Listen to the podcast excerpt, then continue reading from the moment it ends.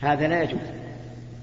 لا يجوز إدخال الواسطة آه، من أجل آه، التخلص من غرامة مرورية أو غيرها. وذلك لأن الدولة إنما وضعت هذه العقوبات لإصلاح المجتمع. يعني ليس الغرض أن تؤخذ دراهم من شخص الغرض إصلاح المجتمع. وأنت تعرف الآن أن كثيرا من الناس لا لا لا, يرجعه الوازع الدين. وإنما يرجعه آه السلطة والخوف.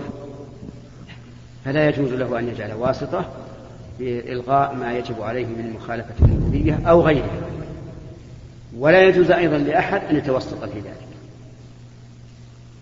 فعليك جزاك الله خير. أن تصح من علمته هكذا. وتقول الحمد لله. أنت إذا غرمت هذا القدر ربما يكون تأديبا لك. نعم. الله. بعض الأحيان الشق الأول من الصف في الصلاة يكون أكثر من الجهة اليسرى فيقوم الإمام بتعديل الصف. ما رأيك؟ رأيي أن هذا صواب. يعني أحيانا يأتي المأمومين آه، المأمومون ويصفون في يمين الصف. ويطول وتجد اليمين فيه فيه ثلاثون رجلا واليسار فيه خمسة ستة. هذا لا ينبغي. وله أن يعدله. وذلك لأن اليمين أفضل من اليسار مع التساوي أو التقارب كرجل أو رجلين مثلا. أما مع التباين العظيم فلا. ويدل لهذا أنه كان في أول الأمر إذا كانوا ثلاثة إذا كانوا ثلاثة صار الواحد على اليمين وواحد على اليسار. في أول الأمر ثم نسخ هذا. وصاروا الثلاثة وصار الثلاثة يتقدمهم إمامهم فدل ذلك على أن اليمين ليس أفضل بكل حال. ولو كان أفضل بكل حال لقلنا إذا كانوا ثلاثة يكون كلا الرجلين عن يمين عن يمين الإمام. ثم إن الحديث الدالة على الترغيب في الدنو من الإمام أيضا تؤيد ذلك. فلهذا لا حرج على الإمام أن ينبه الناس ويقول ويقول إذا كان الصف اليمين الأيمن طويلا ائتوا مع اليسار. هذا إذا قلنا بأن حديث وسط الإمام ضعيف. كما هو معروف عند أهل أما إذا كان صحيحا فالأمر واضح. أنه يوسط الإمام نعم. فضيلة الشيخ أحسن الله إليك. عندنا في الجامعة عدة جماعات وكل جماعة تحاول اجتذاب يعني أكبر عدد من المستجدين. فاللي يذهب إلى جماعة تنشأ بينه وبين الجماعات الأخرى نوع من العداوة. حتى أن الواحد يمرهم ما يسلم أو ما يسلمون عليه. فماذا يفعل الشخص حتى يعني يبرأ لدينه؟ ولا تنشأ بينه وبين إخوانه المسلمين عداوة. أولا نقول يجب أن تزال هذه الفرقة وأن يكون المؤمن أخا لأخيه المؤمن. لا يظلمه ولا يكذبه ولا يحقره فالواجب على كبار الذين في الجامعة من الأساتذة أو المدير أو من عرفاء الفصول أن يحاولوا إزالة هذا التفرق قبل كل شيء. فإن حصل فبها ونعمت وإن لم يحصل فاعتزل الفرق كلها. لا تكن مع هؤلاء ولا مع هؤلاء.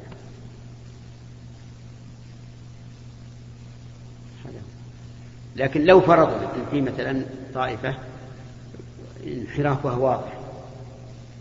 وفي طائفة استقامتها واضحه فمعلوم أن الإنسان يختار الثانية على الأولى. نعم. فضيلة الشيخ ما هي ما هي الشروط التي وضعها فضيلتكم للتمثيل؟ ليكون مباح؟ آه، الشروط أولا أن لا يكون فيه كذب.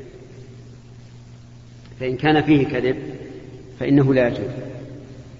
ثانيا أن لا يمثل من له حق الاحترام كالصحابة رضي الله عنهم وأئمة المسلمين وما أشبه ذلك. الشرط الثالث أن يكون في ذلك مصلحة.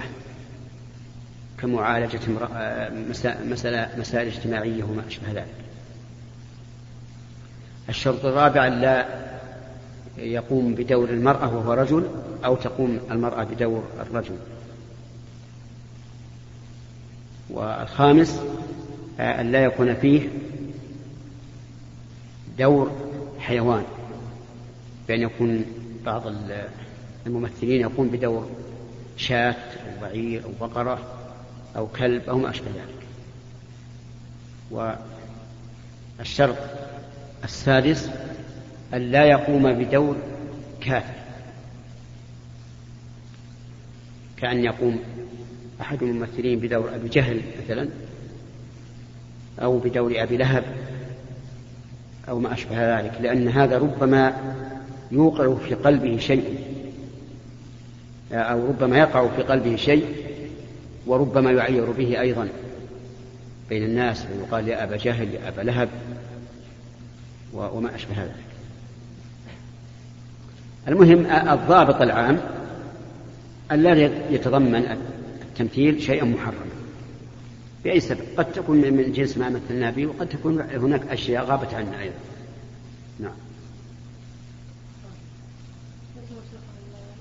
على شخص منكر وانكر عليه.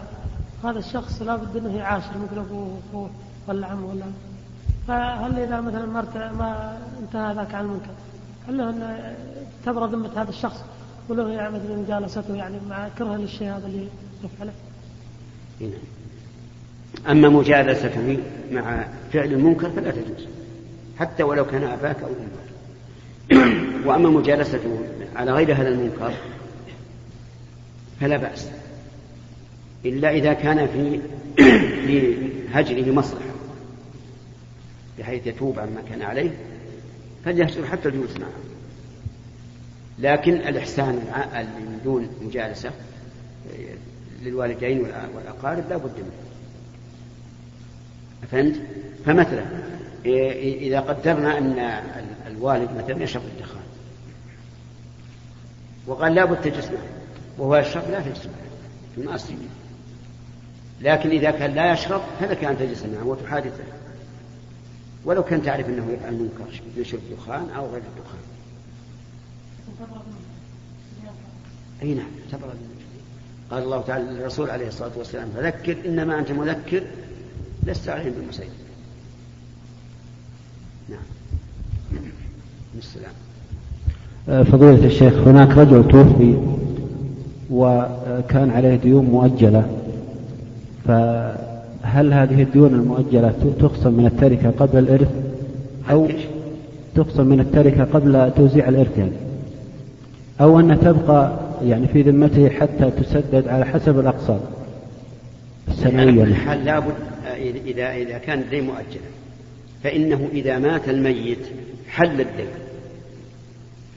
يحل الدين ويلغى الأجل. إلا إذا وثق الورثة برهن يحرز يعني يكفي أو ضامن ملي عرفت؟ طيب. فمثلا إذا إذا مات وله وعليه دين للبنك العقاري في بيته الذي هو ساكن. فنقول إن كان هناك أقساط حلت عليه قبل أن يموت ولم يسددها فالواجب أن يسددها الورثة فورا أو يبيع البيت ليسددوها وإن كان قد أدى الأقساط التي حلت في حياته وبقت الأقساط التي تحل فيما بعد فالميت بريء من ذلك. وتتعلق الديون بالبيت المرهون للبنك. واضح؟ وما يمكن أن الورثة يعني يسددون الديون الورثة. يسددون الديون على حسب الاقساط السنوية مثلا. اللي هي إي نعم. الصندوق؟ العقاري. لا بأس هذه لأن فيه رهن. لكن لو فرض الانسان أن قد استقرض من شخص استقرض من شخص مئة ألف مثلا. نعم. أو اشترى منه سيارة بخمسين ألف مؤجلة. فهنا نقول للورثة إما أن آه، تأتوا برهن وإلا حلت على الدراهم. أو تأتوا بضامن يضمن كفيل غرام وهو غني ملك. نعم.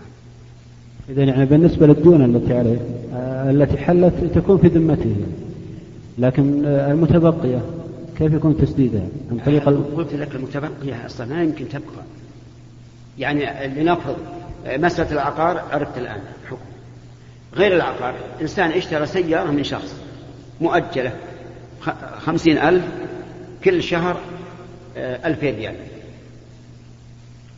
فهمت؟ وأدى ما حل قبل قبل أن يموت.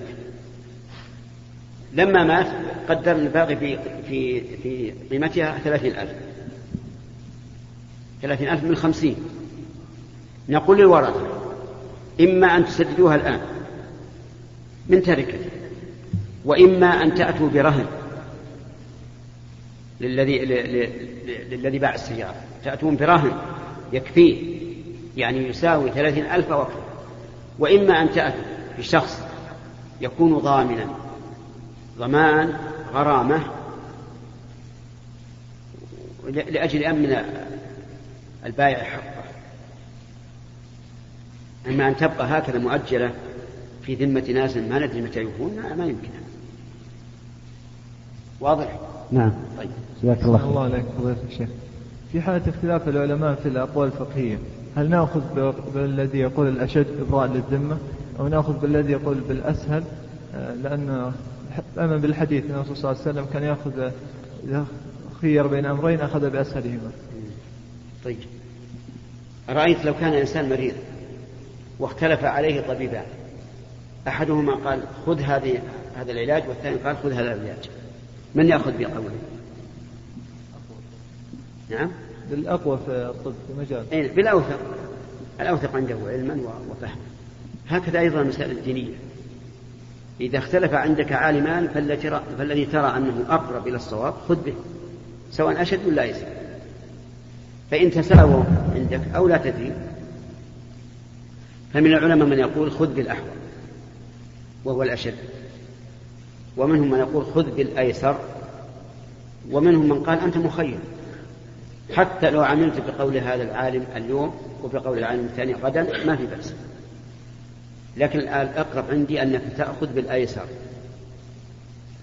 إلا إذا وجدت قلبك يميل إلى القول الأشد فخذ به. لأن النبي صلى الله عليه وسلم قال البر ما اطمأنت إليه النفس واطمأن إليه القلب. والإثم ما حاك في نفسك. نعم. بعده أحسن الله إليك. أخذت قبل. ها؟ لا لا في ناس واجب. في ناس.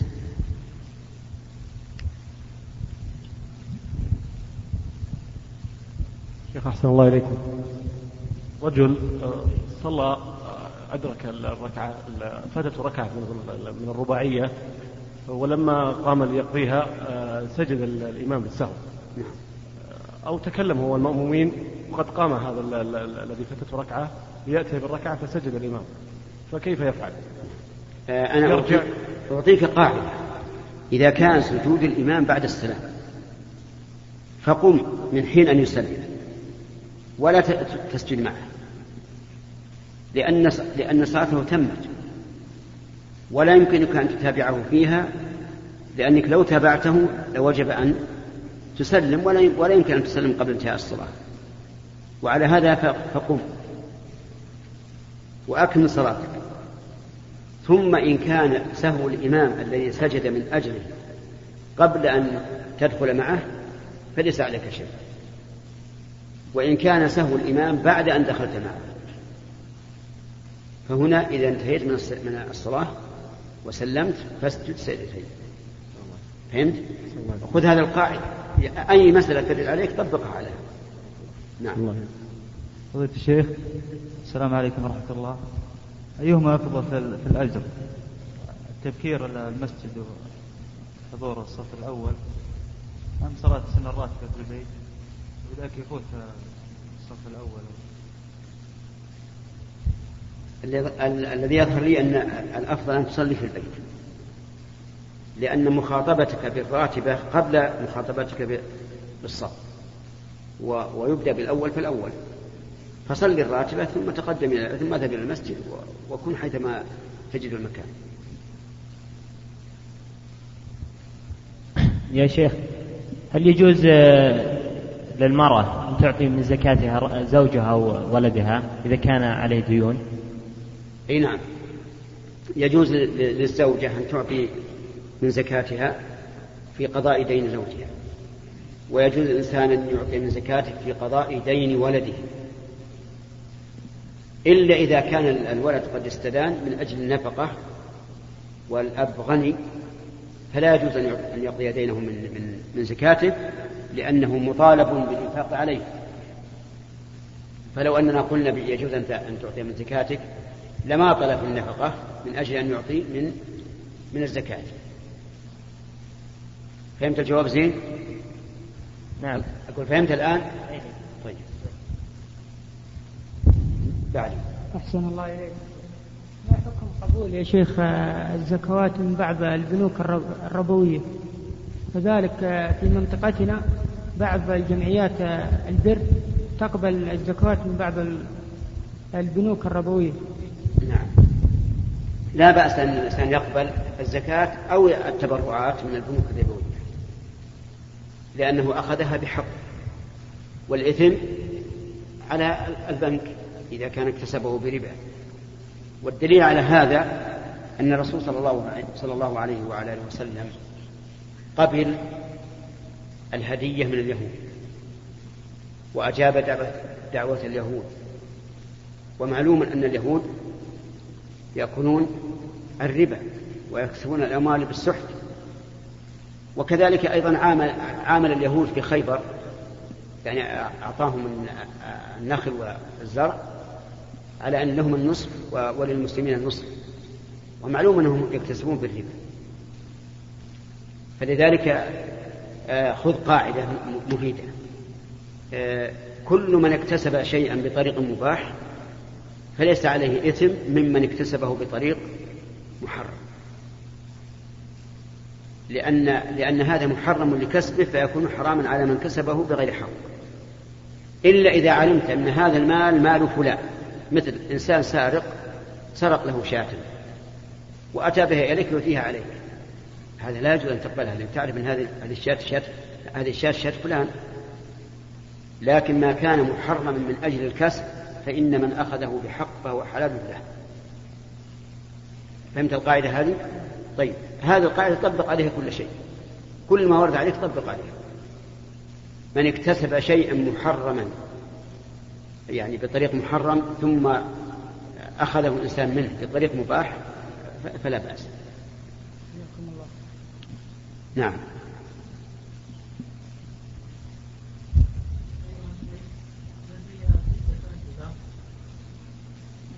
السؤال الأول. شوف أهمهن يا أخي شوف أهمهن لأن ما في إلا سؤال واحد.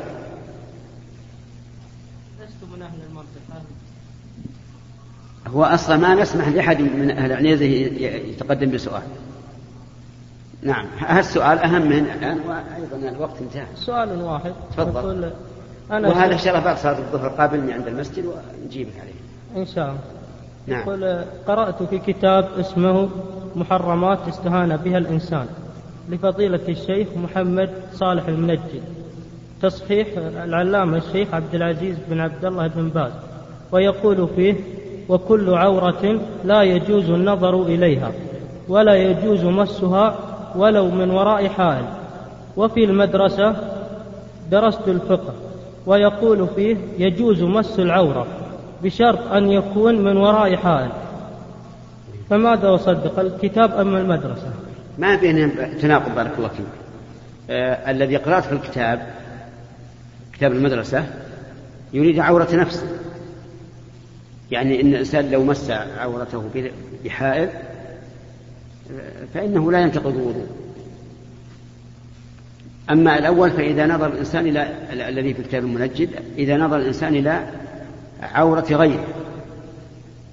فهذا لا يجوز النظر إلى إلى عورة غيره إلا واحدا فقط وهو الزوج مع زوجته. فيجوز لها أن تنظر إلى عورة زوجها ويجوز لزوجها أن ينظر إلى عورتها. ويجوز له مسها مس عورتها ويجوز لها مس عورته لقول الله تعالى والذين هم لفروجهم حافظون إلا على أزواجهم أو ما ملكت أيمانهم فإنهم غير ملومين. فمن ابتغى وراء ذلك فأولئك هم العادون. وفي الحديث عن النبي عليه الصلاة والسلام وإن كان فيه ما فيه من الضعف احفظ عورتك إلا من زوجك أو ما ملكت يمينك. أفهمت الآن الفرق؟ نعم. إذا لا القولان لا لا يتعارضان. جزاك. أه، باقي لك خمس أسئلة إن شاء الله. شاء الله بعد بعد الصلاة. ما دمت من غير المنطقة فبعد الصلاة إن شاء الله نجيب عليها. وإلى هنا ينتهي هذا اللقاء. نسأل الله تعالى أن ينفع به ويجزيكم الثواب الجزيل. وأبشروا بالخير فإن من سلك طريقا يلتمس فيه علما سهل الله له به طريقا إلى الجنة. وكلنا نود أن نصل إلى الجنة بأي طريق. وهذا الذي يسلك الطريق الحسي آه، أو المعنوي لالتماس العلم فإن الله يسهل له, يسهل له به طريقا إلى الجنة. والحمد لله رب العالمين وصلى الله وسلم على نبينا محمد وعلى آله وأصحابه ومن تبعهم بإحسان إلى يوم الدين.